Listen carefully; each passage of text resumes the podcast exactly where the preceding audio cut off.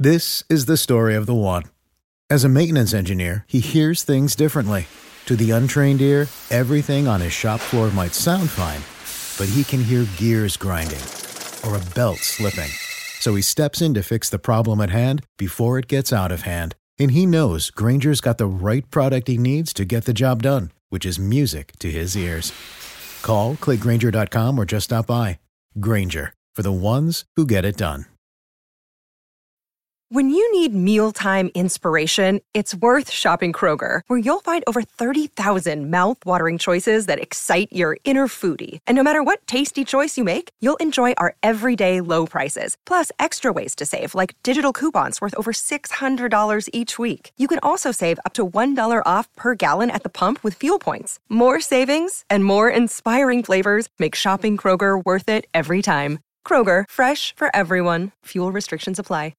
Get ready, Ohio. FanDuel, America's number one sports book, is coming to the Buckeye State. And to kick things off, you can get started with $100 in free bets as an early sign up bonus. Plus, when you sign up today with promo code OhioFD, you'll be all set when FanDuel goes live in Ohio. Then you can bet on all your favorite teams in all your favorite sports with $100 in free bets. Just download FanDuel's top rated sportsbook app. It's safe, secure, and super easy to use. Ohio, this is your chance to get in on the action. Join today with promo code OhioFD. Make every moment more with FanDuel, official sportsbook partner of the NFL. 21 or older and present in Ohio. Bonus issued in non withdrawable free bets that expire seven days after FanDuel accepts its first real money sports wager in Ohio, 1 123. Unique user identity verification required. Offer ends on the go live date. Restrictions apply. See terms at sportsbook.fanduel.com. Gambling problem? Call 1 800 Gambler.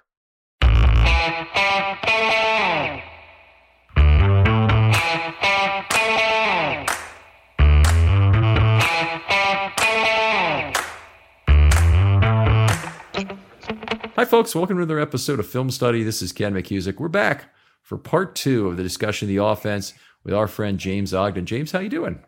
Good, thanks, Ken.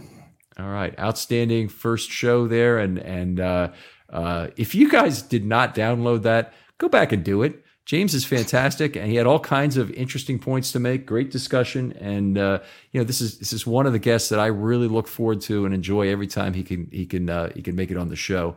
Uh, he's uh, up burning the midnight oil. Well, not really. It's nine ten at night there, so it's it's uh, it's not that late yet. But uh, but he's in England and uh, has World Cup considerations that he's that we're competing against, and we appreciate him being here. James, tell folks where they can talk football with you online. Yeah, I'm uh, at NFL Ogden on Twitter. You can find me on Russell Street Report each week with my uh, weekly preview articles, game game uh, battle plans, and also on Red Star Baltimore, which is my own site uh, where you'll find my draft guide uh, each year to the the uh, prospects coming out in the draft and how they fit with the Ravens. Highly recommend that draft guide, folks. I, I got to take a look at it after some prodding the last time James was on. It's it's outstanding. Just some great stuff in there. You you really want to take a look at that if you have time. Uh, we need to note our sponsor, a Liquid Death, the water that will murder your thirst. Uh, they've been good to us. Please give their product a try. They have an environmental pitch that I think is is uh, is a good one that they sell in aluminum cans as opposed to plastic bottles. They're much more recyclable because if a recycler cannot make money on your plastic bottle, it will end up in a landfill. So go for the green, perhaps give it a try for the green, or because you like our show and stay for the flavors once you get there. Appreciate them. Uh, they've been good to us. Want to get maybe into some offensive line discussion here first. Is that okay, James? Yeah, sounds good. All right. So uh, it was a good good overall game for the offensive line. We talked a little bit about this on the first show because you can't talk about the offense without talking about the offensive line. Some uh, we're talking about the individual performances here. Generally speaking, I think play was pretty good, uh, but it was mixed. Uh, some up and down. Uh, the, the the run blocking at times was not as at the highest level it's been. The pass blocking at times was not at the highest level it's ever been. Uh, but there were individual highlights of of of both in this game.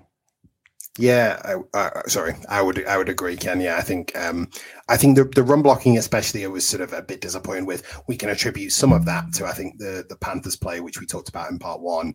But I definitely thought there was some elements of the the run blocking that was was disappointing in this game. Um, I'm sure we'll get into that. Yeah, a lot of the run results, you know, were muted by the weather and the fact that the Panthers were able to play so aggressively at the line of scrimmage and tr- stop the run, spread the line, uh, do some of the things they did that, that were effective there.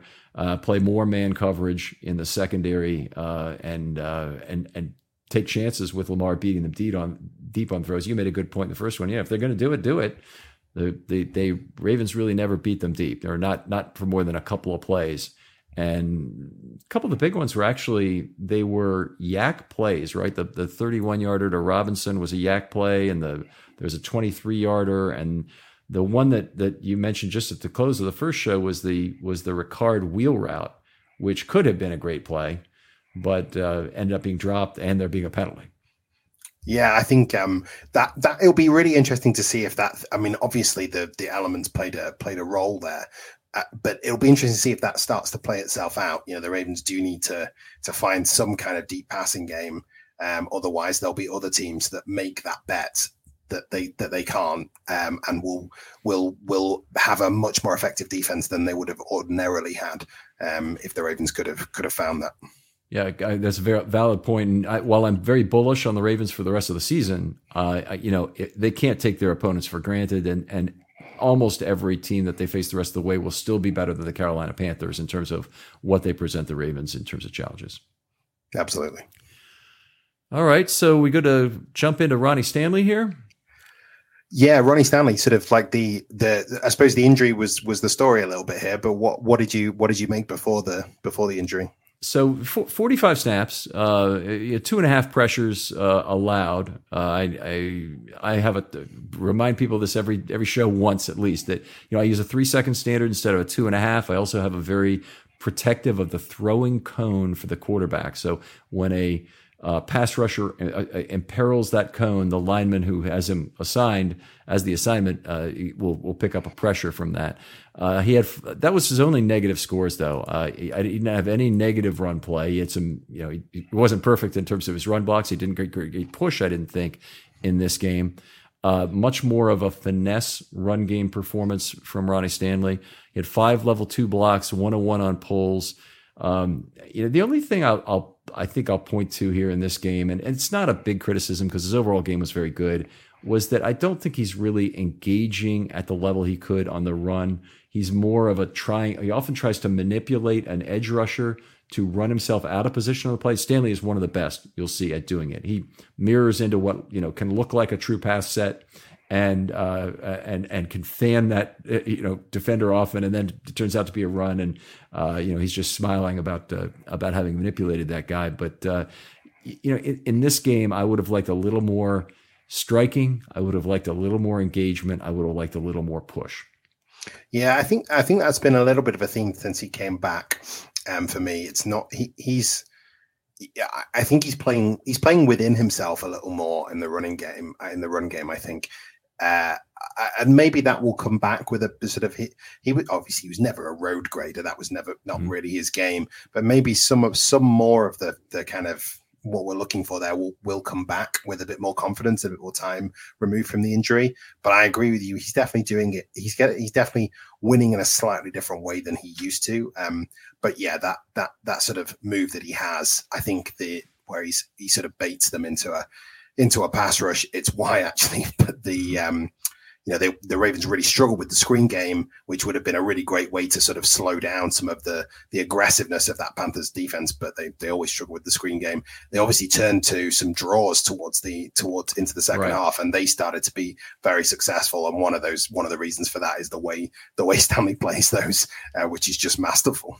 Yeah, uh, you know that's a great point, and you know the, the Ravens in general do well when a run play takes time to develop. Honestly, just the same way they do well when a pass play takes time to develop. An extended pass play is usually going to be a good thing for Lamar. An extended run play is usually going to be good. And, it makes you if they if this team had a young Le'Veon Bell running for it, you know, a guy who was just a very patient kind of a spider. And they had an old Le'Veon Bell you know, last year. So that's not the guy we want. We want the young Le'Veon Bell who was patient as hell.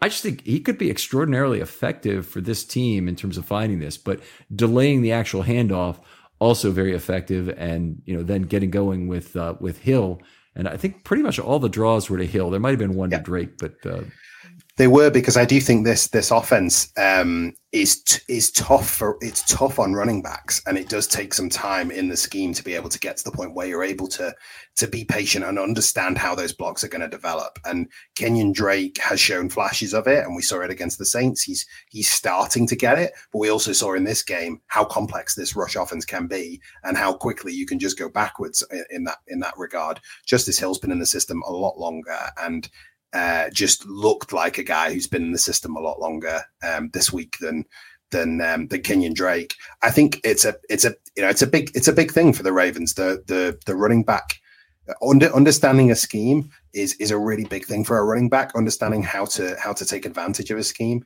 and it can take some time. And and J- Dobbins has actually spoken about it at length from his time at Ohio State, where he he really struggled when he first um, when he first got to Ohio State with the way that the that the that the Buckeyes run the, ran the ball, and it took him a, a year or two to get it.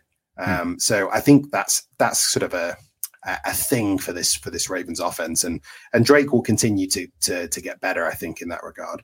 But it's definitely something that to to keep an eye on in terms of the running game. I think. Yeah, that's that's nice to have something to look forward to for Kenyon Drake. And I'm not saying he's been bad. He's certainly been, you know, a, a, a good bell cow for the Ravens while they haven't had other bell cows.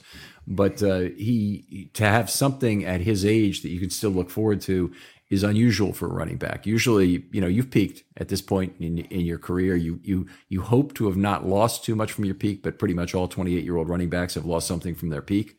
Um, and and uh, you know you hope you can you can still play reasonably well. The other point you made though I thought was was very important for for Dobbins and for uh, Hill as well. Is we talked about this during the first session a little bit was that um, you know, those offensive linemen are running the same scheme. So they're reading the same keys, they're making their blocks the same way. And those offensive players really have to understand and have to trust how that's being laid out in front of them in order to follow box properly. And I think Hill has shown a, a, you know really good ability to f- to figure out where the soft spot is on a particular blocking scheme, and that's maybe why he's getting more of these uh, opportunities. Drake also has had some games where he's basically been untouched uh, from from a lot for a lot of distance off the line scrimmage. I thought, in particular, the Giants game, Giants game, yeah, that's the one he had like ten for 119 or something.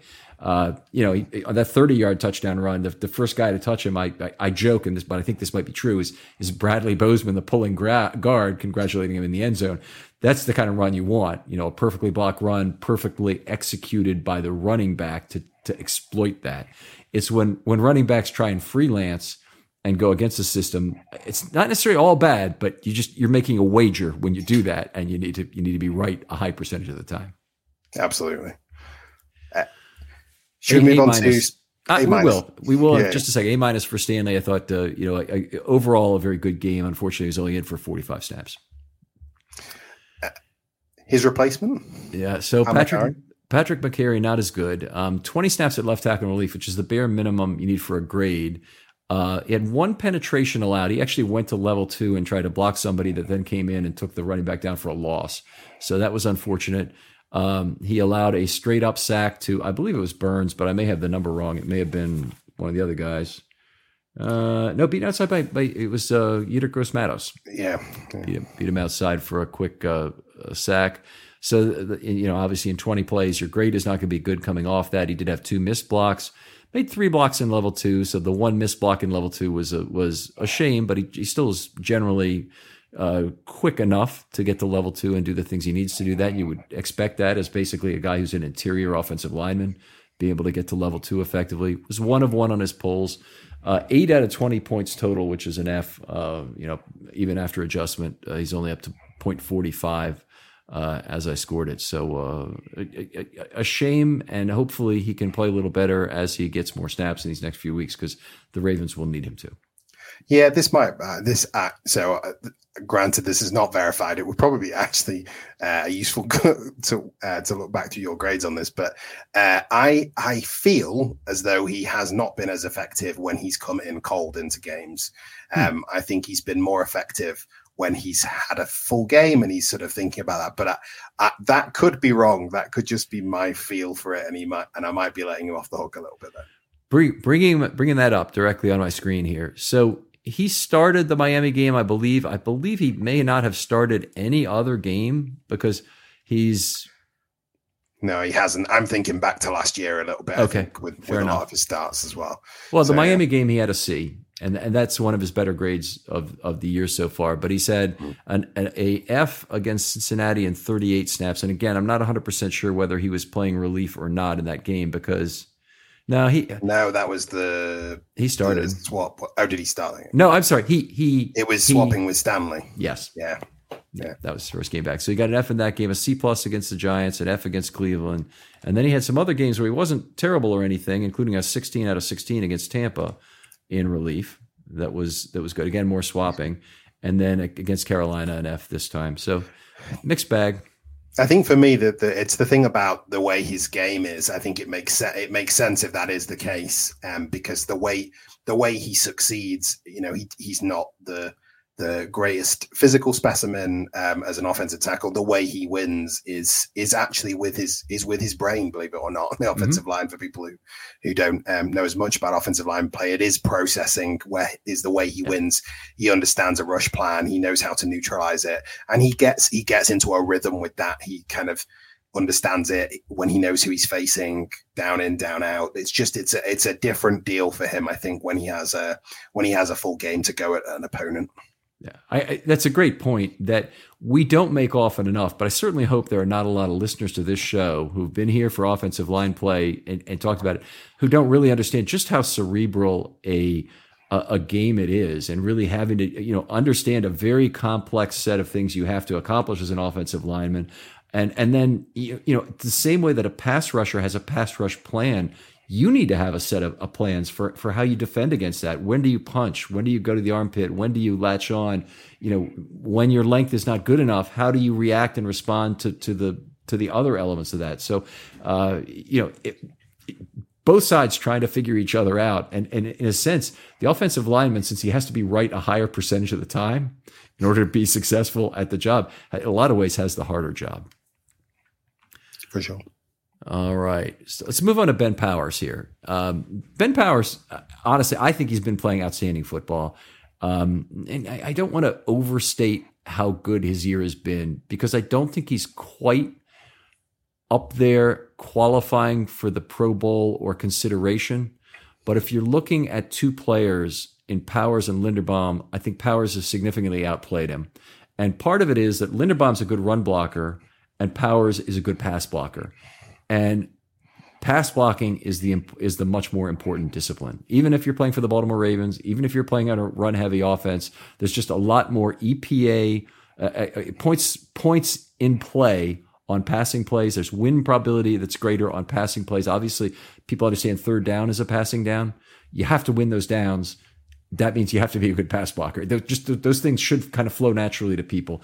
And I know we, we, we you know part of wanting our first round draft picks to work out is celebrating the things that they're good about and and minimizing that the things that they're not bad about or or saying that they're correctable.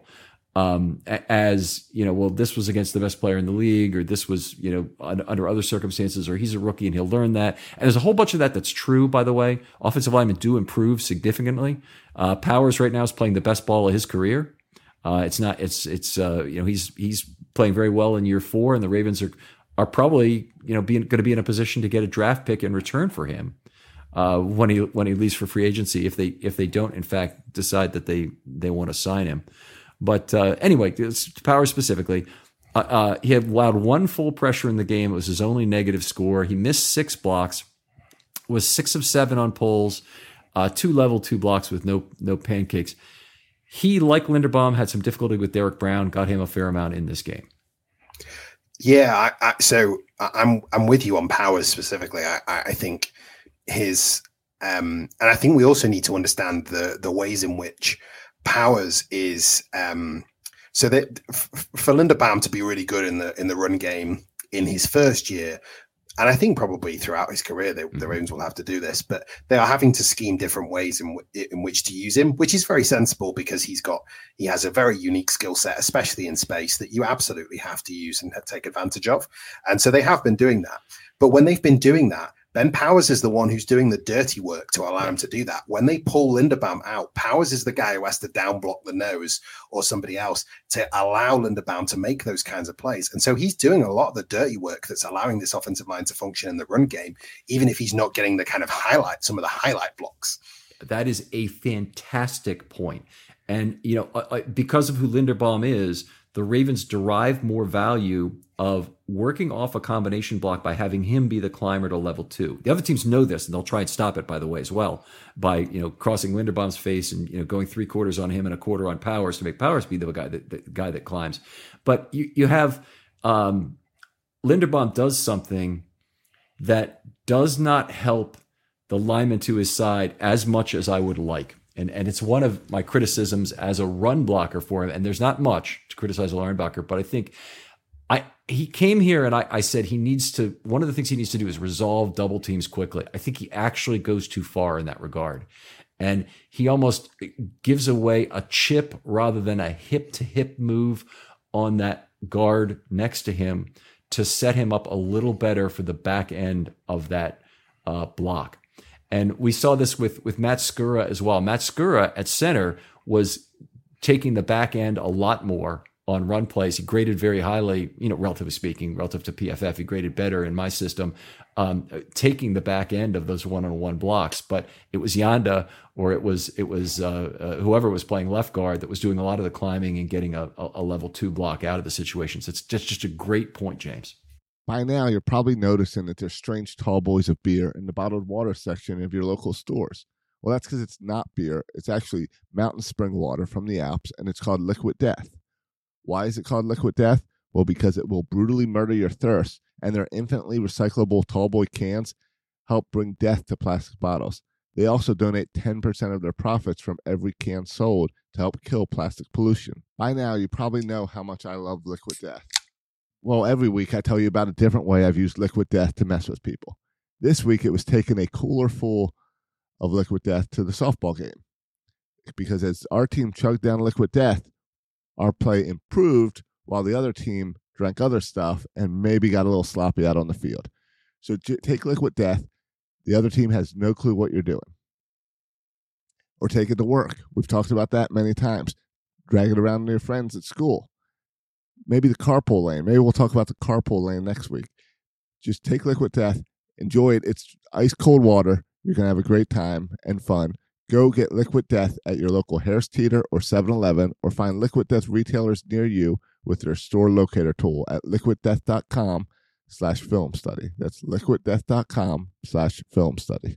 Yeah, and I think the, the the other thing with um with that is it's kind of natural for Linderbaum, isn't it? It's kind of a like he knows what his strengths are, so he wants to get there and, and yep. showcase them as quickly as possible, which is get in space quickly. And it's funny actually because they, I, I think uh, Ben Cleveland has the opposite problem because uh, he's he's too he spends too long at the double team because he wants to absolutely destroy someone um, at the line of scrimmage and takes too long to release to the second level. And so it'll be it's interesting for Linderbaum whether he can kind of um, adjust that as he goes as he goes through his career. There's no, no guarantee that he will, um, but it'll be interesting. It's definitely a, a, point of development. Let's let's talk a little bit more about Powers because uh, he he did get Derrick Brown a little bit in this game, so it's, it was not an easy, completely easy time for me. But he scored an A still uh, with just the one pressure and the six missed block. I gave him the same adjustment, uh, which was the highest I gave out um, to the three guys on the left side, uh, left tackle through center. Um, and and and that involved Derrick Brown and Brian Burns being most of the time on that side. So yeah, uh, and sorry, Ken. Uh, he uh, and the other thing about him, I think uh, that that is worth saying is the Ravens, I think, felt like he would be the the weak link on the offensive line, and often the offensive line as a unit is only as good as its weakest link. So if you if you, sometimes a, a, group of five with, that are all solid is better than a group of five a group of five who've got three outstanding one good and one awful. Um, because you can attack that weak link, and that's the thing that's been so so great about Ben Powers is that he's just been really solid to good in in pass protection. Uh, they can absolutely rely on him to not be the weak link um, in that pass protection in that pass protecting unit, and that's been so refreshing because it just I, you know, I would not have handicapped it this way. I did not expect that Right. this was going to be the case. I thought this was going to be a headache throughout the season, and it just hasn't been. And more credit to him for that. I, I really do. Like, it, and the job he's done is at um, developing himself. completely agree. And and when you look at this team at the beginning of the year, you look at Linderbaum, who you know has the physical question marks that that came with him as as a as, as a draft pick, and Powers, who uh, you know had had a history of pass blocking that was spotty. Not not I mean not terrible, but but spotty. And, and you look at that that left A gap as being the biggest weakness the Ravens have got. You know they're going to bring blitzes, they're going to they're going to stunt, they're going to do all kinds of things that will that will um, challenge those two guys to to to be better pass blockers. And Powers has answered the bell. I mean, he has really done it in terms of of of how he's done this year. PFF ranks him as the best pass blocker at guard in the entire NFL right now. Now, I- don't, I don't grade every team. I can only tell you that Powers is still allowing some pressures and more pressures than PFF gives him. A lot of that's the the, the difference in in uh, uh, you know difference in way I allocate pressures based on three seconds versus two and a half, etc. Don't need to get into that again. But I I still think Powers had a terrific pass blocking year. It's very evident in terms of of uh, the scoring, and I, I couldn't be happier for the guy. I, I I hope he gets paid off by someone at the end of this year, and and uh, you know hopefully the Ravens at least get a draft pick out of it, even if they they can't be the team to keep him. Yeah, I would agree. A for Powers in this game, by the way, highest rated lineman for the Ravens uh, in this one. We'll move on to Linderbaum. Um, he surrendered uh, one and a half penetrations in this game and two pressures. So, you know, we're going to remember Linderbaum from this game for a few things. One is uh, he was blocking the guy who made the interception. Okay, so that's not good. But it was a shared with Zeitler. They both double teaming him at the time. He got up, he made a great play. Um, do I think that's really as bad as some other pressures that could be allowed? No, but it's it's uh, it's a very bad result, obviously, in terms of of what happened here. Normally, that ball would just be batted down. So I didn't I didn't uh, ascribe any extra points to that. It's just a, a plain shared pressure on that play. Um, the, the bad snap uh, is more troublesome, and obviously the Ravens had have had a, haven't had a lot of problems with bad snaps. Uh, the fact this was a cold weather game is is probably going to trigger some people who remember that Buffalo game and some of Patrick Mekari's bad snaps in that game. Uh, but uh, you know he. Uh, I, I, by the way, that play, just so you know how I handle it scoring wise, I gave him a pressure, a full pressure on that play um, for snapping the ball over the head of Lamar, which I think takes care of it. Now, Lamar did a great job of scooping it. It probably should have ended up being a sack, or it could have ended up being worse in terms of a turnover and whatnot. Um, but I thought it was probably fair just to call that a pressure on the play. And then he, I think he threw a ball to the right that was completed for negative yardage. Is that the, that the way that play ended up on the bad snap? Do you, do you have a recollection of it? Yeah, I think it did. Yeah, yeah. All right. Yeah. Uh, so we so we have that. Um, here is the worst thing about it, and this is where this game could have been a lot worse for him. He had six missed blocks in this game, which is a lot for a center. Not a terrible amount, but a lot. But here's what's really bad about it: every single one of them was a loss at the line of scrimmage to Derrick Brown.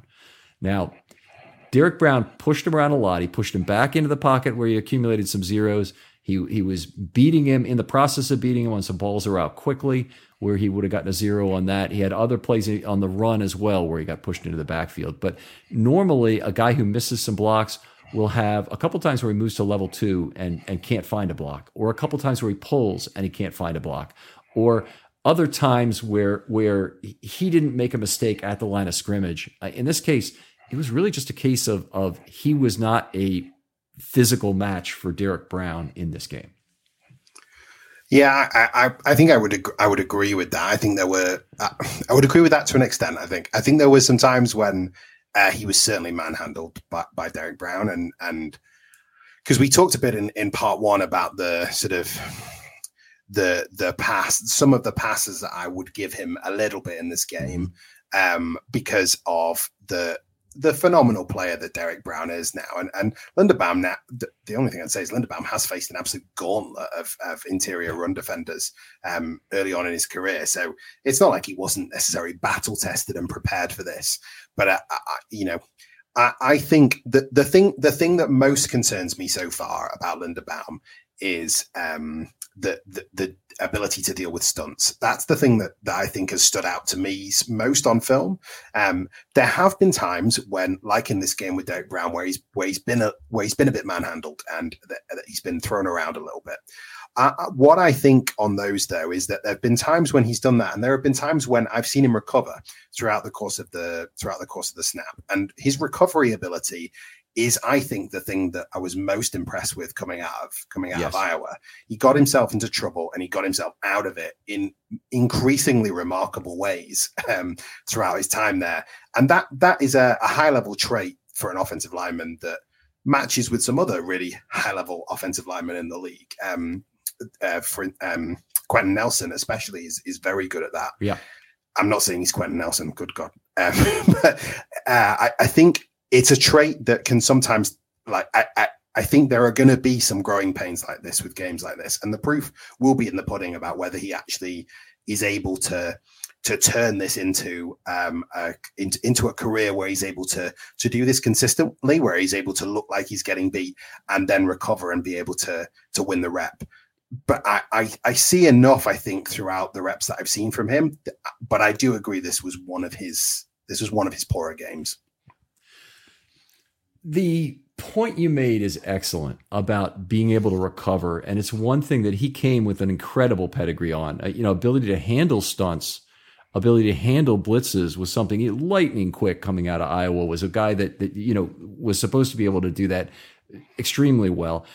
I, I would I probably would not be as hard on him in that area, but I would say that's the one area where he has unexpectedly underperformed by some amount. And you know, here's the, the, things I expected. I expected him to be great in space right off the bat, and he is. I expected him to be really great on stunts and and twists, and I think he's just okay. So I think there's growth there, but but here's the thing. I think that's correctable. So I think yeah, that part yeah, of his game absolutely. is is going he's going to be okay on. But um, the other thing is, I, I thoroughly expected him to have a lot of trouble with big men, and I thought that that's where his money is going to be made in the NFL. Whether or not he makes it or not is going to be a function of whether he can find the, the, the, the, set of tricks that do work at this level and separate out those from the ones that only worked at the college level yeah. to, to, to deal with his lack of size and length. Um, in a way that's effective. That didn't happen in this game. Um, no. And and I, I, I, you know, if you look at other centers of his type, and Creed Humphrey is the most obvious one because his, his arms are only about half an inch longer. Um, he's a bigger guy. Creed Humphrey's a bigger guy, but Creed Humphrey came into the National Football League and dominated from day one.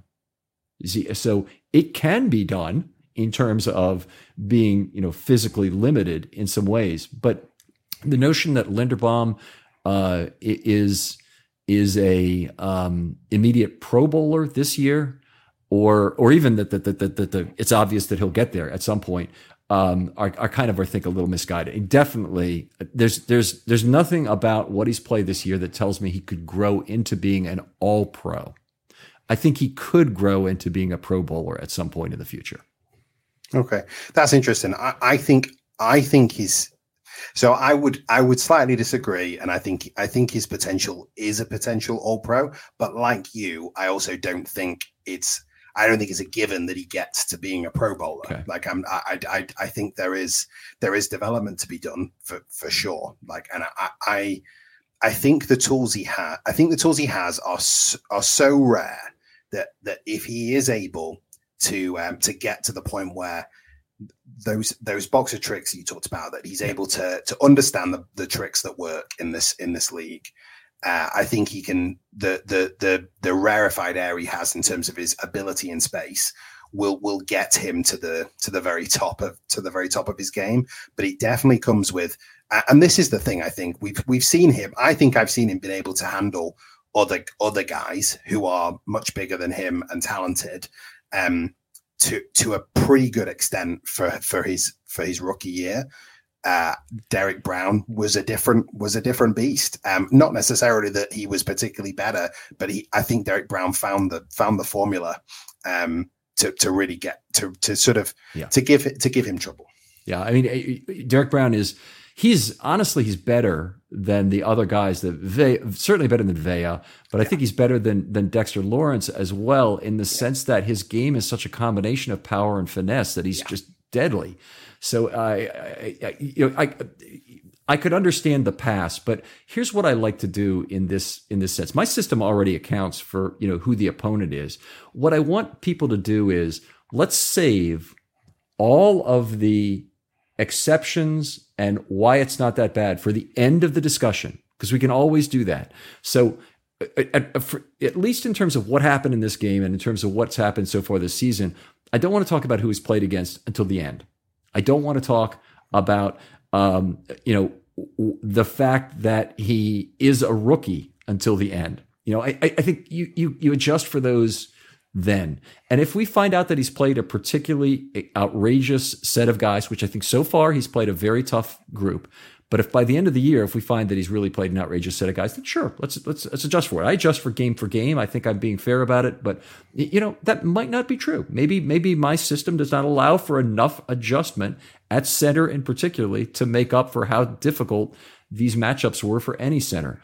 But let's. Let, I also want to look at the other side of that coin and saying if this was Jeremy Zuttah coming to the Ravens as a fifth year player, we wouldn't be talking about a rookie. We wouldn't be talking about he's going to get there. We wouldn't be talking about any of that stuff. You know, Jeremy Zuttah is just losing matchups, not able to anchor, getting pushed back, and you'd be pissed about it. And so I, I, it's fair to be pissed about it right now and still have hope in the guy's development, which I do. I really have hope that that he's going to be able to to, to make a move forward and and be a better pass blocker than he's been so far in the National Football League.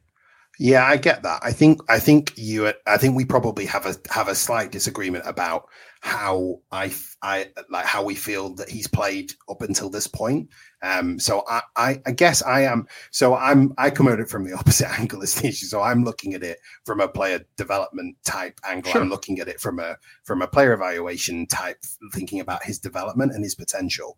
And I think so. I am looking immediately, but I, that's what I've been taught to do through my like to the development course I've done. I am immediately looking at level of competition, at where he is in terms of his development, what he's being asked to do. So I am thinking about the curve a little more. So I'm possibly thinking about the kind of um, yeah, I'm thinking about the exceptions a, a little bit more. Um, and so I'm thinking about what I think he could. I'm thinking a lot more about what I think he could be. And I, so I know lots of people probably wouldn't do this, but I would think about what Jeremy Zuttah could be um, if he was coming in as a fifth round pick. Um, so I think that's probably the difference here. Is uh, that that's interesting. I, I think for me, he has. I, I, for me, he's performed as I expected him to as a pass protector in his first year, um, and so the the proof is definitely in the pudding in terms of in his development, and we're not in disagreement there. I, I, you know, we need to see more from him as we go through the first and second year. I just think, I, I think his ceiling is a lot higher, um, and so I'm I'm excited about the ceiling um, if he can get that stuff sorted, which he may not be able to. Great way to put it. I mean, I, I, the thing I'll say is that almost every Ravens drafted lineman has been developed here. The Ravens don't draft wide receivers well, but uh, sorry, don't uh, develop wide receivers well, but they sure as hell develop offensive linemen well here, and and defensive linemen for that for that matter as well. They have a good record with. But if you look at the offensive line of the past and the guys who improved, and people, it's people like Skura and Jensen well, I mean, those guys weren't great players as rookies. Jensen, you know, couldn't get on the field as a tackle, but but you know they hadn't figured out where they wanted to move him inside and eventually have him at center. I mean, they haven't necessarily found their position. Linderbaum's been installed as a rookie, as a starter. That alone has a certain amount of gravitas and impressiveness to it. In fact, coming out of the draft, they said, "Well, Linderbaum's the starting center, so we got to find another place for Mekari," you know, kind of thing. They're not even they're not they're not going to discuss the matter. You know, there's no point in discussing. It. He's starting off that. Didn't they didn't do the same thing for Orlando Brown? Even they had you know uh, Hurst playing for seven games before Brown first got that right tackle job in 2018. So uh, you know the fact that Linderbaum is playing is fantastic, and I do expect growth from him. It's just I am worried about the correctability of significant physical limitations. And so he's he's going to have to be so good at doing the other things well with his size and length limitations that he'll be, you know, is, is going to have a hard time. And I think we saw some of that in this game in terms of the way Derrick Brown threw him to the field. I think we mentioned this in the first show, but I just want to point people out. Look at the second to last drive, the second play. And uh, take a look at what Derrick Brown does to to, to Linderbaum on that play. Now, that's not all of Linderbaum's grade from this game. Uh, he did happen to uh, grade a D in this game, but there he was the beneficiary of one other play I need to make sure that gets mentioned. And by the way, I don't know if you know why this was, but they didn't charge a second sack on the first drive of the third quarter. Second and seven was a sack for minus one. And then on third and eight, Lamar dropped back to pass, obviously designed pass play. It wasn't a designed run. Then he takes off on a scramble and gets to the line of scrimmage, and I think a yard beyond the line of scrimmage. Then he came back trying to, you know, make ground and got taken down for what ended up being a one yard loss. I would think that would go as a sack, but it only went as a run for minus one in that particular case. The, the only thing I can think is does it does the is there a a, a switch flipped when yeah. they cross the line of scrimmage? Yeah, um, and, yeah you know, it's it's one of those cases where the designation as a sack doesn't really mean that much in game terms or even in score. I mean, it doesn't it means something to somebody who's getting the, who would have gotten the sack on the play, obviously. But um, in terms of game terms, it doesn't matter whether it's an S minus one, S zero, or S plus one. Those are all equivalent, effectively failures on a third and eight play back in your own inside your own ten yard line. So it doesn't matter whether it was what what you want to call it out of out of that group uh, it, it did end up forcing a punt. And Linderbaum only got a minus one on that play instead of a minus three. So I want to point out there were some things that he was a beneficiary of in this game. D for the game. And and I, I, I kind of feel like I have the need to reiterate this because James, I, I you know I really respect your opinion on this, and I really want Linderbaum to play well. No. I just feel like I have to be a moderating voice in a in a crowd of people who want to celebrate every little thing this guy does in the run game well, which is a lot of things. It's a lot of things he does well in the run game. It's just pass blocking is more important than run blocking. Uh, you know, playing not in space is a lot more important than playing in space, which, you know, I, I agree he's going to be terrific at. And, and I just, I, I have to be what I think is a very moderate voice in this thing. I'm not beating the crap out of the guy, but also no. every time somebody reports how few sacks he's allowed, where centers don't even allow sacks, generally speaking, I get upset. I don't get upset about it, but I, but I, but I think it's going to be that much harder for me to write the offensive line article this week and explain why I scored it this way. I think I'm yeah, I, and I'm I'm certainly not um, in the band of people sort of shouting. Yeah. Like I think there, I, I I was what sort of well aware of his limitations coming in, and actually, I, I, I, was I was one of the few people sort of saying, I'm not sure. Like, if you want Linderbaum to be the phenomenal center that he could be, I'm not sure the Ravens is the best team to be putting him on. Um, so I'm certainly kind of on that, and I I also was one of the. I also I feel like I've, I've plenty of misses on on draft analysis, yeah. but I feel like I'm I'm talking up my hits here a little bit. Uh, I was very high on Creed Humphrey coming out. I yeah. had Creed Humphrey very high, so uh, I, I, think that that is a really interesting comparison, and um, it, yeah, I, I, I think it'll it's a really good discussion to have. I think because I, I, think you're right. There are there are there are a lot of voices out there that that are, are really talking him up far too high um, for me. Um, and I think that the nuanced discussion about like his strengths and the things that he hasn't been as good at uh, is is well worth having. Well, hopefully we'll have multiple choices to talk, chances to talk about this, and particularly you, James. I really respect your opinion on this matter. Come back maybe in the playoffs. We'll have a chance to talk about a good playoff game against some uh, nose tackle who will probably be pretty good, uh, and yeah. uh, and uh, see if he handles Chris Jones or he handles something. Chris Jones, you know, obviously not a nose tackle, but he is but he is somebody he might face on an individual play basis. Uh, yeah, but, but it'll be interesting to have that discussion again in terms of uh, of what's going on. I'm sure over the coming years we'll we'll have that opportunity. Yeah. Kevin Zeitler, another plus game here. Um, parts of three pressures allowed, six missed blocks. I want to go a little quicker here since we're, we're running short on time.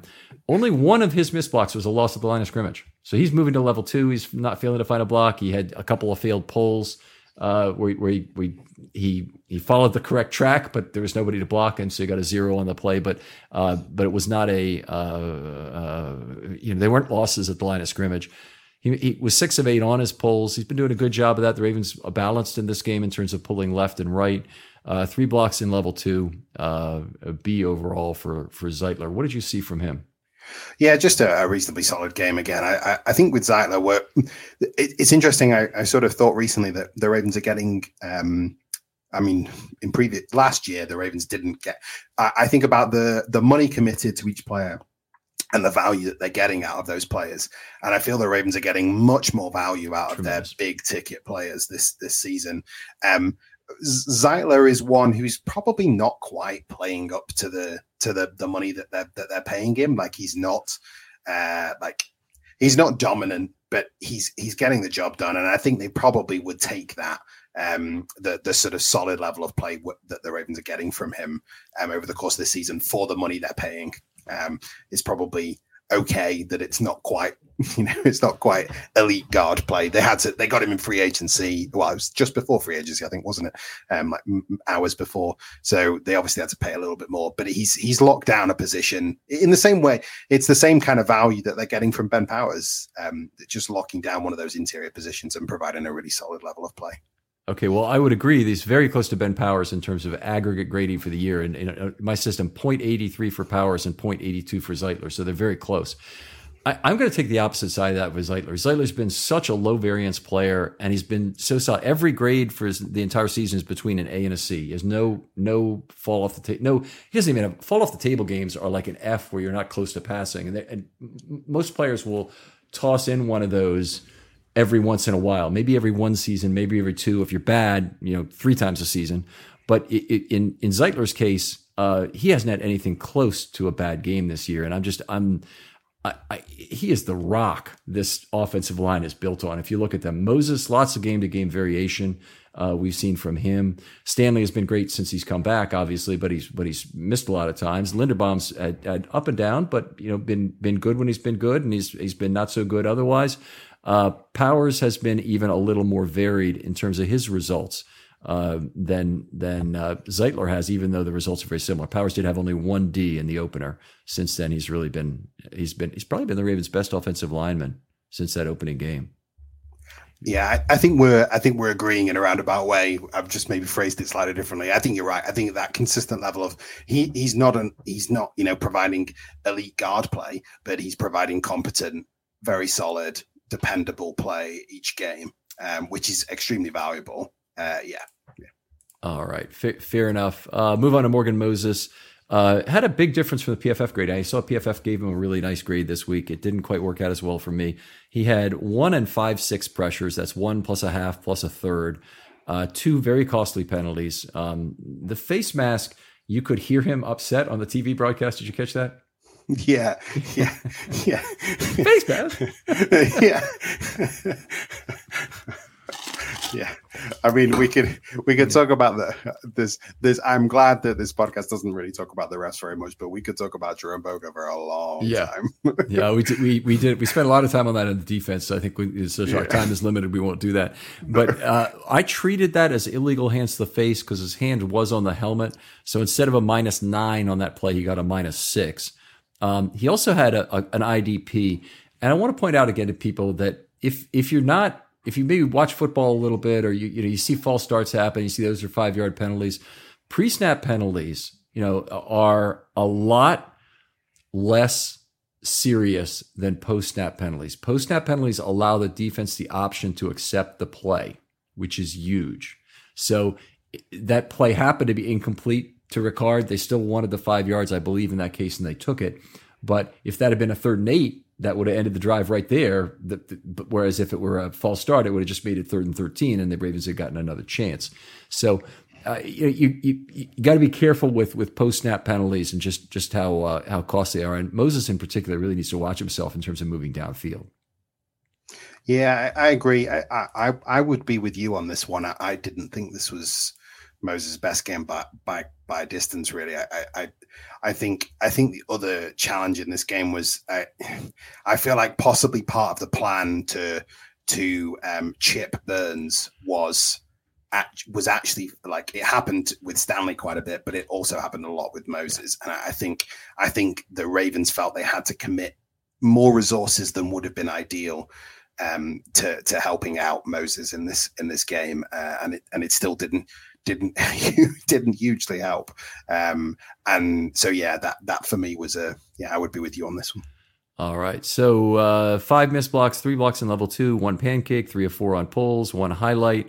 Um, I mentioned the zone blocking thing last week, so I don't think I'm going to do that again. C overall in this game, it looked like based on the grade that PFF probably would have effectively had him at an A level.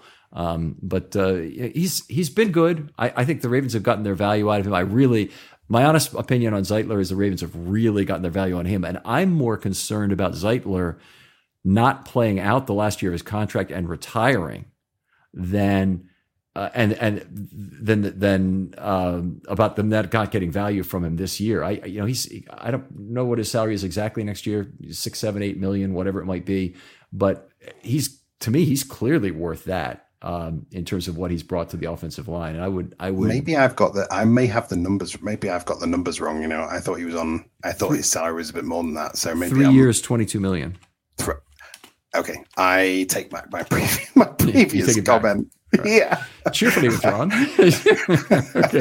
I honestly, I thought it was more uh, yeah. uh, sort of 10 million, 11 million a year um, range. So that, that. I'd take that, take that well back. Yeah. Okay. So it's three years, 22 and a half actually. And it's six and a half is his base salary for next year. So, you oh, know, maybe absolutely getting that value. That's yeah, yeah, yeah, yeah. They, they, they will need to be, I think they need, honestly, if the Ravens were to win the Super Bowl this year, a couple players are probably going to lose. They're probably going to lose Campbell they they well might lose Zeitler, who might hang him up after this, even though Zeitler still stands to have another good contract with somebody else after this. Yeah. So it'd be a shame. But you know, he he he hopefully that's enough to get him to play that last year of the contract. But the Ravens have been with Derrick Mason, with Ed Reed, with some other players that I'm not thinking of right now have gotten into a position where they've had to Yanda to renegotiate a a, a two year deal at the end of each the last year of each to get the guy to to come back for the money. And, and, it's it's uh you know I wouldn't be surprised if that's the way the negotiations end up working out with Zeitler. And and frankly, I don't begrudge him additional money if the if if he wants a bump to eight million effectively or nine million for next year. I think he's worth it. Um, but but anyway, he uh, uh, hopefully he'll he'll play for another contract and take the six and a half, and then uh, and then the Ravens can worry about signing him signing him yet another time. Yeah. All right, I'm sorry. We're really late here, and I want to go in to talk about some of the skill position players. I actually think we need less time on that yeah. than we need on some mailbag questions, if you don't mind. Uh, Completely agree. So, talk about whoever you'd like to talk about that we maybe haven't hit on so far in terms of skill position players and what you saw. Yeah, I feel like we've hit on quite a lot of the skill position players already because we talked about Drake and Robinson in the in the um, in the first in the first part. Um, I think um, one of the interesting things I think to is Isaiah Likely over the over the next um, over the next few games to see uh, if he can carve out a role opposite Mark Andrews, and if the Ravens can find ways to get him involved. Uh, he's clearly talented enough to to sort of be involved, but it's almost like when when Andrews is there, Andrews is getting the good routes. it's uh, it's it seems uh, it seems strange. It'll be interesting to see uh, if they are able to get likely involved and, and able to have really two tight ends. Uh, and I get that what you know the Ravens are never going to see potential, you know, a, a, tight end at the same. You know, no, no one is expecting Isaiah likely to to be at the same kind of level of production as Mark Andrews.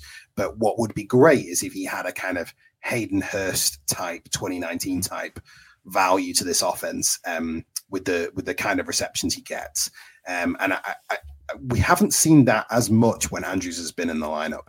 Um, and so it'd be this this would have been a good game to sort of to see him do that. I get that the Panthers were were very aggressive underneath and, and possibly caused some challenges there for him, but um, I haven't watched him closely enough on the all twenty two to to sort of understand.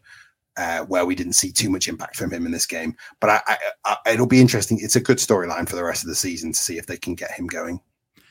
So, what I thought was really interesting the last two weeks is not, you know, he had a breakout game against the receivers two games ago against the against the Bucs, and then he had a game where he caught the touchdown pass against New Orleans, but actually didn't have that great a receiving game. He only caught one out of four balls, and one of them he was juggling around in the air, and you know things weren't perfect in terms of of uh, how the ball was, how the how, you know his ability to secure the catch. But what he did in both games earned him a ton more snaps, and that's to run block like we had never expected him to do. Yeah, and you know, it, it, to me, he he he didn't have a whole lot of run blocking opportunities in this game. In fact, he basically lost all his snaps back to Andrews um, without there being consideration is not the right word without him retaining some for how well he had played these last two weeks. Uh, and I just, you know, he started 22 snaps. I, I, I thought Andrews comes back. First of all, he's probably going to be about a pitch count. Uh uh-uh. uh He played, you know, all but five snaps, I want to say. And then, second of all, likely's played so well, you're going to want to rest him anyway and bring him in as designated receiver on some downs. Um, they do have a similar role in terms of their, you know, they're both a designated receiver when they're in there, which makes it a little bit tough. But like you said, you need to find ways to get that guy in the backfield, uh, put him in motion, use him in some of the ways you might use um, an, a, an Oliver, who is still getting a lot of snaps who, where he can do a run blocking role and also be still a dangerous guy to leak out of the backfield late. Yeah, I com- I completely agree. I think get, getting him involved, it, it, it's interesting because all I felt like Oliver and Andrews had some had some missed blocks in this game in the running game, um, and so you're almost. I think you hit the nail on the head with Likely in terms of the the improvement we've seen from him in his run blocking is is really remarkable. I'm like it was it was a it was a real concern that that was never going to get to a, yeah. a level where he could be on the field in the, in those kind of situations. So at this point, I'm I'm almost sort of saying what why not like why why not try him on the field in some of those situations a bit more and get a bit more um yeah get a bit more inventive with how you're using him. And of course. Uh, Nick Boyle is is uh, not seeing the field because of these three guys who are in front of him. Oliver's playing really well, and um, you know, he's he's certainly been a run blocking, um, effective run blocker. You know, to, to, date this year, he's he's pass blocked as he's needed to do too. We have R84 under shows up on our our our uh, offensive line sheet all the time, meaning he's he's a set blocker on the right side during a pass play. Uh, but it's it's uh, he's he's done a, a fine job uh, in whatever they've asked him to do. And they haven't asked him to do a lot of receiving, but even when he's done that, I think he's been reasonably good. Not a big yards per target guy, and he probably won't ever be as a leak out guy. You know, but no. way, yeah. Yeah, I, I, agree. I think I, I, do think he's had a good, I think he's had a good year, Josh Oliver, which is which is surprising, and it's also surprising that he's having the the the impacts that he's having. He he also is surprising that he's having the impact he's having in the in the run game and uh, as a run blocker, um, because it, that that wasn't his game. That really wasn't his game, and the Ravens have kind of turned him into that a little bit. It's it's um it's been an interesting sort of curve for him because when they picked him up from Jacksonville, I, I felt like he was a, a, move guy who they were going to try and use in certain situations, and and they've sort of turned him turned him as they do with many tight ends into into an all around guy. How cool is it? How much do you trust the Ravens development process here that they can get you know, two different guys in the same year to basically turn around the game's blockers. And you look over the career of Andrews, a, a, huge improvement in his blocking as well uh, to, to where he is right now. And obviously, Nick Boyle was a guy who came up in the system and became a one of the best blocking tight ends in the NFL.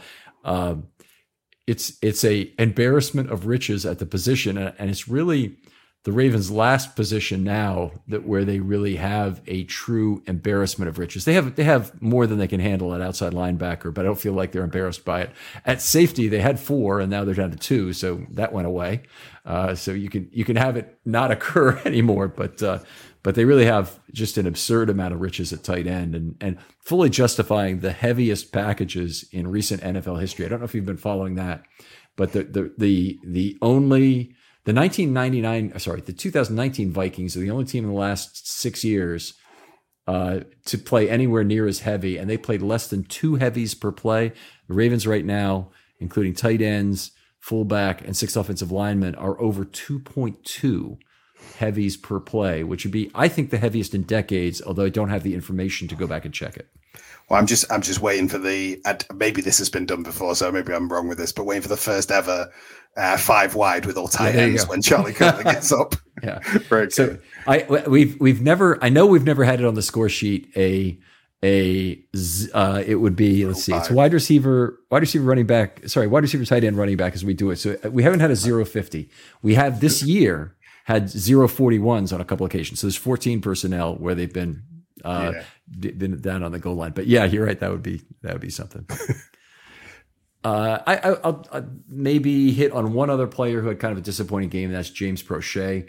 Uh, the Ravens only dressed four wide receivers. Um, they ran a fair amount of lighter personnel packages for them in this game. Still use 2.17 heavies per play, but that's light for the Ravens. They so they had a chance to get him on the field, and they didn't really do it. And we did get on. He had a he had a, a bad holding penalty.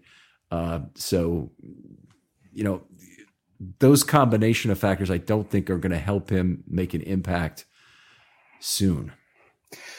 No, I agree, um, and it's a it's a here we go. I can talk actually about a miss here because I was extremely high on Proche coming out. Um, I uh, it t- taught me not not to bet too heavily on on um, on exceptions in terms of athletic ability, because uh, Proche was always going to need to really overcome the odds to be a successful receiver in the NFL. Um, I felt he had all the skills needed, but just didn't he doesn't have the juice necessarily, and and that has borne itself out. And it's it's a it's concerning that he hasn't hasn't been able to carve out a role in this offense, um, and and still still still struggles in games like this. Um, the, the other guy I wanted to quickly touch on was um, was Duvernay as well. Mm-hmm. Um, I think I think people have you know I see a lot of calls for Duvernay to to have more touches and to get and to do more. I I, I think the the thing I think people need to understand is that defenses also know that that Devin Duvernay is a huge weapon for the Ravens. He is somebody that they're going to try and get the ball to, um, and I, what I've seen in recent weeks is defenses keying on Duvernay massively um, and diverting a lot of their resources towards him, and it's why we've seen actually an increase in Duvernay as a as a diversionary tactic um, for the Ravens. They've been using him as a decoy um, quite a lot in these games.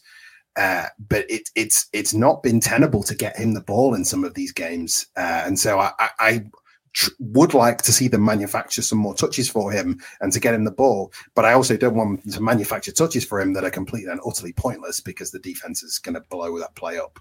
Yeah, and, and I, I could not agree more with that statement. And and there's a couple of ways you can get him the ball that don't really help. One is if you get him the ball without space or without an opportunity for there to be space, that sets you. And if you look at Hollywood Brown's targets down the stretch, particularly when Huntley was at quarterback last year, you saw a lot of very short throws, very short um, uh, yards per target in terms of his gains. He had, he had, I think he had a game where he had 14 targets for 43 yards.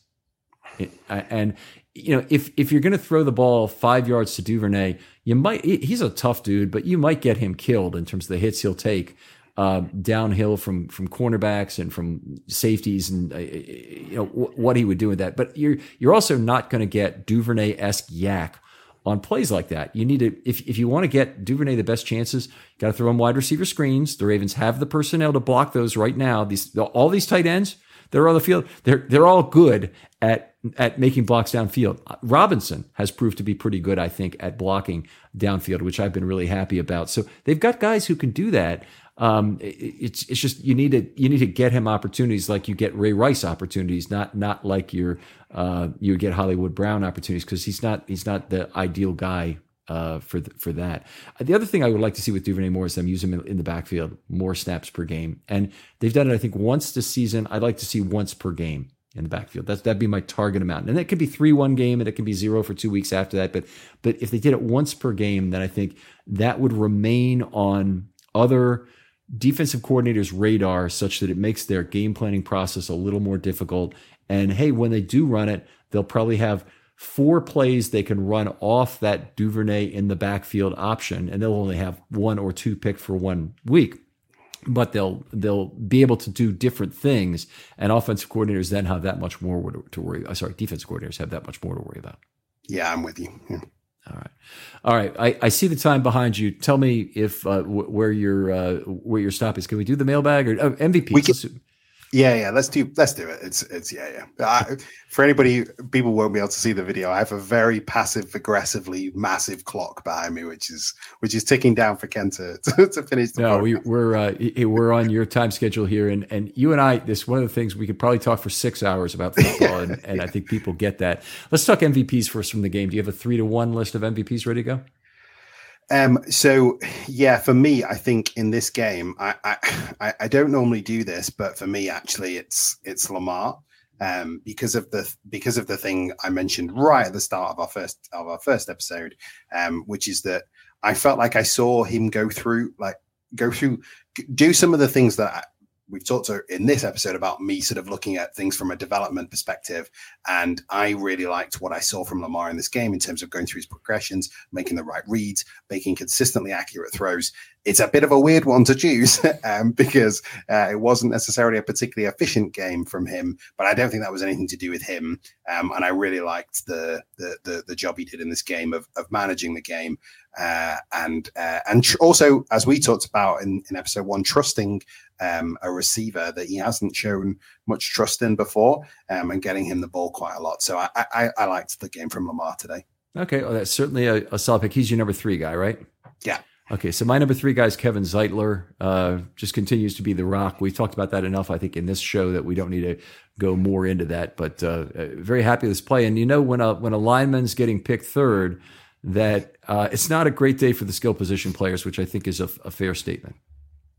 Yeah, no, I, I, I, I think so too. I think my um, number two guy uh, was um, uh, Ronnie Stanley in this game, uh, who I thought had uh, another really good game. And again, I'm, I'm kind of looking at um, like the development. I, I, we did talk a little bit about some some little sort of deficiency in the run game a little bit, but um, you know, as you've mentioned loads of times, pass protection the most important part of the of the game, and he's he's he's continually providing um, a high level of play there, and hopefully that injury is not a long one.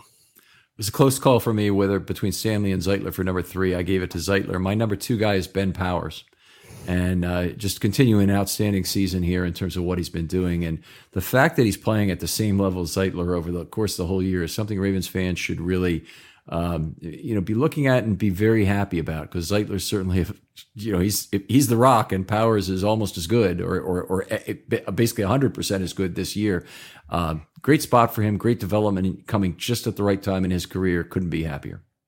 Yeah, and so I'm gonna. My, my, issue is I think I may have I may have overlooked someone who is your number one uh, that I've forgotten about, but uh, my but I'm so obsessed with the offensive line. So my number one guy would was going to be Powers for this game okay. um, because I did I do feel like for the same reasons we talked about Linderbaum having to deal with Derrick Brown, Powers also, as you rightly pointed out, also had to deal with Derrick Brown in this game um, and, and did a did a did a good job. I, I, I just I yeah, I thought this was a really good game for him, and and he he would be my number one for this game. Oh, okay, high praise.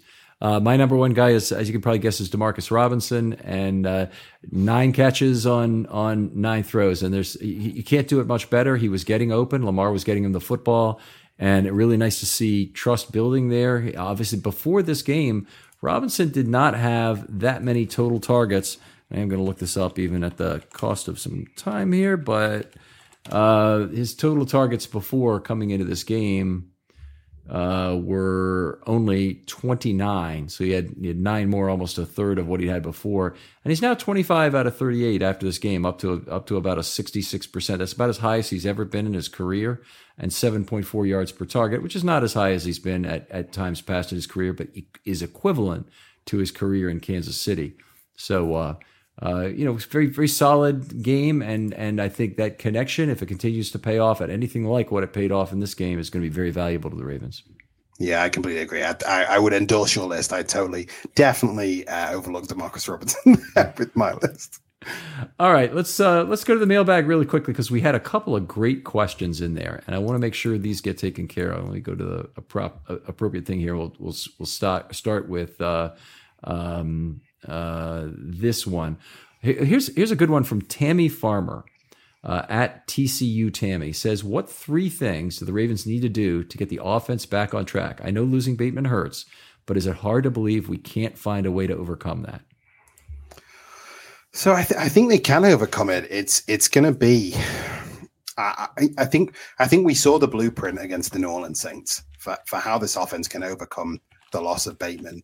But I also think that was a weird game with, without without Mark Andrews. So it, it's an interesting it's an interesting one. We had the conversation in the first episode about what what is better for for for the Ravens offense going forward. Is it spreading the ball around or finding a couple of targets that they're able to to go to a bit more a bit more regularly?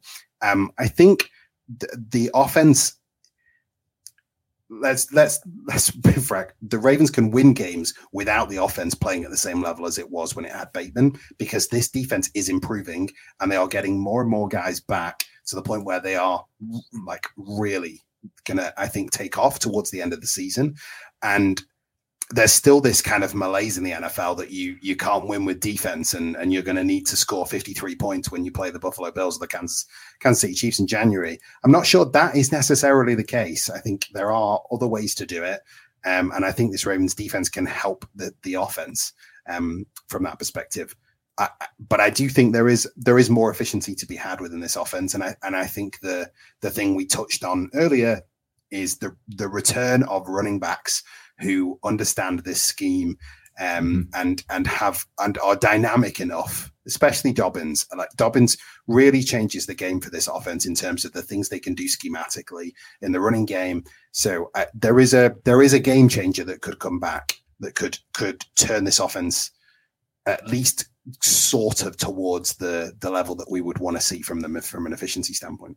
I, I, like that point. I'll, I'll layer in one because I think getting back to better red zone efficiency is a big part. Yeah. This t- this team has the tight ends to to yeah. to play in the red zone. They have other receivers like Duvernay and and Robinson really who've proven to be able to get open in in the red zone. They just need to get Lamar moving uh, laterally on the line of scrimmage and extending plays again in that red zone. It would be my feeling about it um, to to find the uh, the best reads and and get some direct linear throws, not fades. And that's never been the Ravens' game. So I don't have a fear that they'll all of a sudden go to it like they did in the Flacco era in all of the quarterbacks before him. Very high percentage of fades in the in the red zone. Uh, but I think you know it, it's important that they get Lamar back to what was going on in 2019 and, and, and 20 for that matter in terms of throwing line drives or, or, or direct passes to open receivers in with with windows that uh, that are visible we got more. Uh, let's move on. This is a good one from Ravens at Ravens Andrew. He says, I missed the podcast, but question for y'all since the Ravens kind of suck at running the ball out of heavy packages anyway, should they at least try to play more 11? I mean, what's the point of these heavy sets? Good question. Good question. Do you want to say that one first? No, you take it. I think um, so. Yeah, the uh, so this one for me, I the the challenge really is is is personnel in 11. I, am not convinced that 11 is going to be more effective than than heavy personnel in terms of running the ball. Like the, the, the Ravens don't really have the threats in 11 personnel to to really stretch a defense. I, like it just they just don't have it. They don't have the guys. Um, and when when you don't respect uh, when you don't respect a receipt, so often defenses when you when they are thinking about preparing for offenses in this league, they are thinking about placing their bets in the places that are most likely to get them out with a with a win. And if you go in with too heavy an eleven personnel strategy, you're just making it easy for defensive coordinators of where they place their bets. They're just not going to respect your passing game. Yeah. Um, and so I, am not convinced that we would be able to run the ball better out of 11 personnel. The other thing about 11 personnel is the reason why it works for some offenses is because they have guys, they have freakish guys. Like it works, it works for the Rams on the Super Bowl run because they've got loads of condensed formations, which is not how the Ravens run their offense.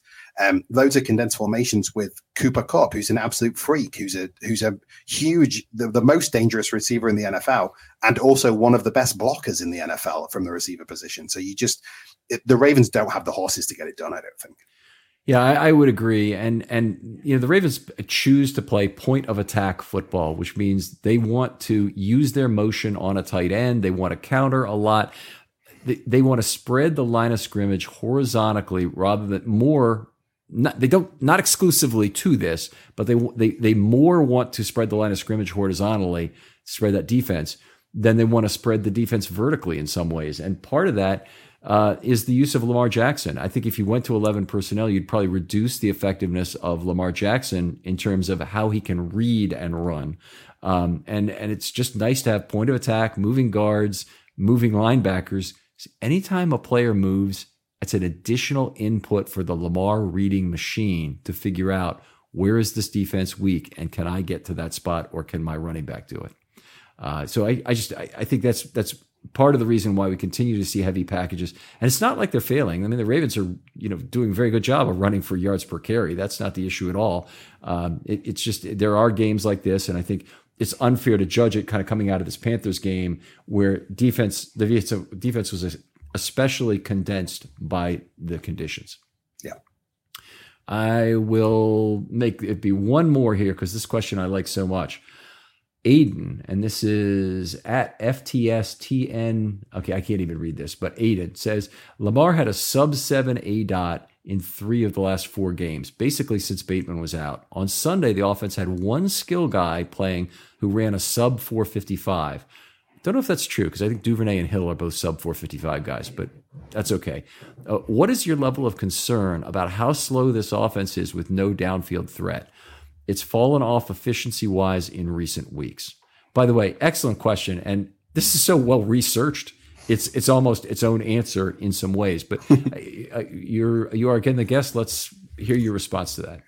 Yeah, I, I, completely agree with you, Ken. The the question's great. I, I think um, so. I am concerned. I think we talked about it. We touched on it. I am concerned about this offense being able to get downfield. I'm concerned about it most when the Ravens come up against uh, like frankly, when the Ravens come up against if the Ravens come up against Buffalo in the playoffs, like this is this is where I am most concerned about it.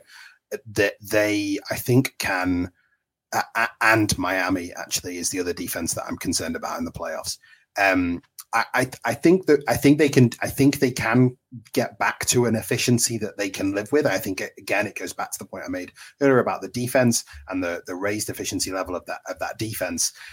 I I think they can get back to it. So one of the things I would say in terms of this, because I went and looked at the DVOA numbers, the Ravens don't have to be a um, top don't have to be a top five passing efficiency offense to be a top 10 offense in general in terms of efficiency. Oh, of course not. Yeah and and that's the thing I, I, I, that I would say is that I think they can get back to a level in terms of running the running the football that allows them to be an efficient offense, um, and allows them to be efficient enough to win games in January, which is which is the the concern we all have with this team, really, because I, like we talked talked about all the way through ad nauseum through the through the through the podcasts like we're not particularly worried about this stretch run. It's can they win in January? And they are going to have to find some semblance of a deep passing game. It doesn't need to be an uh, an all singing, all dancing deep passing game, but it does need to be one or two completions per game. Even if it's like you said, three in three in one, and not in a, not not in a couple of games, but they need to find something that makes makes those defenses respect them on that in that regard. Yeah. Absolutely. I think I think if if the Ravens have a successful deep postseason run, it will largely be defensive related anyway. You know, the offense will do what it needs to do, hopefully, and and the defense will play at the level we hope it will play the rest of the year. And that's incredible given the difference in DVOA between these two teams now, because the Ravens are dead average in the league in EPA per play, run and pass given up by the defense. That ain't where it's going to end up, folks. This, this defense is way too talented to not take a big step forward against this current set of opponents they have on on the slate. So it'd be big disappointment if they don't uh, if they don't move forward. But if if I I, did, I want uh, sorry if you want to respond to that, I have one more point to make. No, no, you go, you go. Okay, so the other thing I want to say about winning in January is there's a good chance that they'll go and face a Buffalo team, a Miami team, or some other team who can put four very credible receiving threats, whether that's three and one tight end or four and zero in the case of Buffalo potentially, on the field at the same time. I think there's a good chance the Ravens could lose that game. And it won't be a case of the Ravens aren't playing, you know, NFL style football and they can't put three or four wide receivers on the field. The problem will actually be the Bills will find a way to beat the Ravens defense that nobody else has by playing 10 personnel. And the Ravens' real big weaknesses here are at the third cornerback, but what who the hell is the fourth cornerback? You know if, if they have to do that. So if they have to have pepe and brandon stephens on the field at the same time with with humphrey and and uh, and peters that will significantly make this defense weaker particularly in terms of having to take a linebacker off a defensive lineman whoever they take off honestly. Um, they they don't present the, the, the kind of defensive uh, uh, uh effectiveness um, with that four corner look so th- th- this is the big concern for me, in the, with the three and four seed. Actually, that the four seed could end up playing in the wild card round one either Buffalo or Miami, who doesn't win that. Who, whoever doesn't win that um, doesn't win that division, mm-hmm. um, and I'm, I'm petrified of both of those teams for the exact reason you just you just laid out, Ken. I think the other thing I would just say in response to the question um, is that this team does have an X factor. Um, and that's that's that's the quarterback. That's Lamar Jackson. Like we have not in these last few games. Maybe you've forgotten. Like he he can take over a game and and win it by himself. Um, and he hasn't had to do it in the last few games, and and I'm glad that he's he's able to play within himself and to make those reads and to, to do the things we want to see from him, those mundane things. But I also know that he can be special and he can be special on a run in January. Um, uh, so I, I, I feel like there is an X factor there that could, if the if the Ravens if the Ravens offense isn't quite as efficient as as we need it to be, the Ravens defense has a little bit of struggle. There's still that X factor there that that that could could be a, a, a win all card we saw certainly saw in the game they did win at Tennessee in, in 2020 that Lamar Lamar's run really electrified that team into a big second half run. I'm not saying it was all Lamar, but that was a that was a nice piece of it right there. Uh, James, just fantastic talking football with you. Love having you on. We could talk. We could go for hours, as I say, but we have to call it here. Uh, one more time, where folks can find you on Twitter and and find your uh, website. Yeah, absolute pleasure as well, Ken. Uh, love talking ball with you. Uh, the uh, you can find me on Twitter at NFL Ogden. Um, you can find me on Russell Street Report and uh, also on my own site, RedStarBaltimore.com. All right, outstanding. Other folks out there, you know to hit me up. DMs are always open on Twitter. If you have that film study short idea, that's great. If you want to uh, review the podcast, we always appreciate that. And one other thing I'm asking people to do, and if you stayed this late, you're probably a good fan of the show.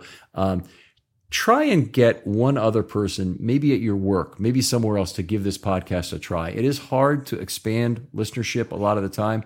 Uh, we're doing well, and and we're at a point maybe that that we need to really help. Uh, find some additional people for that, and I'd, I'd, I'd, really appreciate anybody else you'll tell about the podcast and uh, get them to give it a try. James, thanks again for coming on. Thank you, Ken. And we'll talk to you next time on Film Study.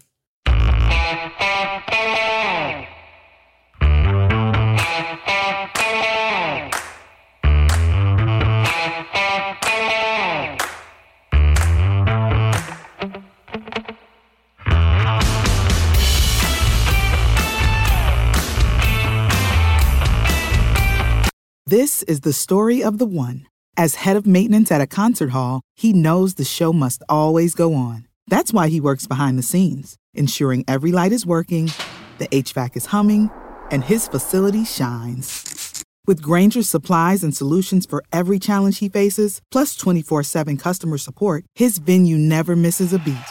Call clickgrainger.com or just stop by. Grainger, for the ones who get it done.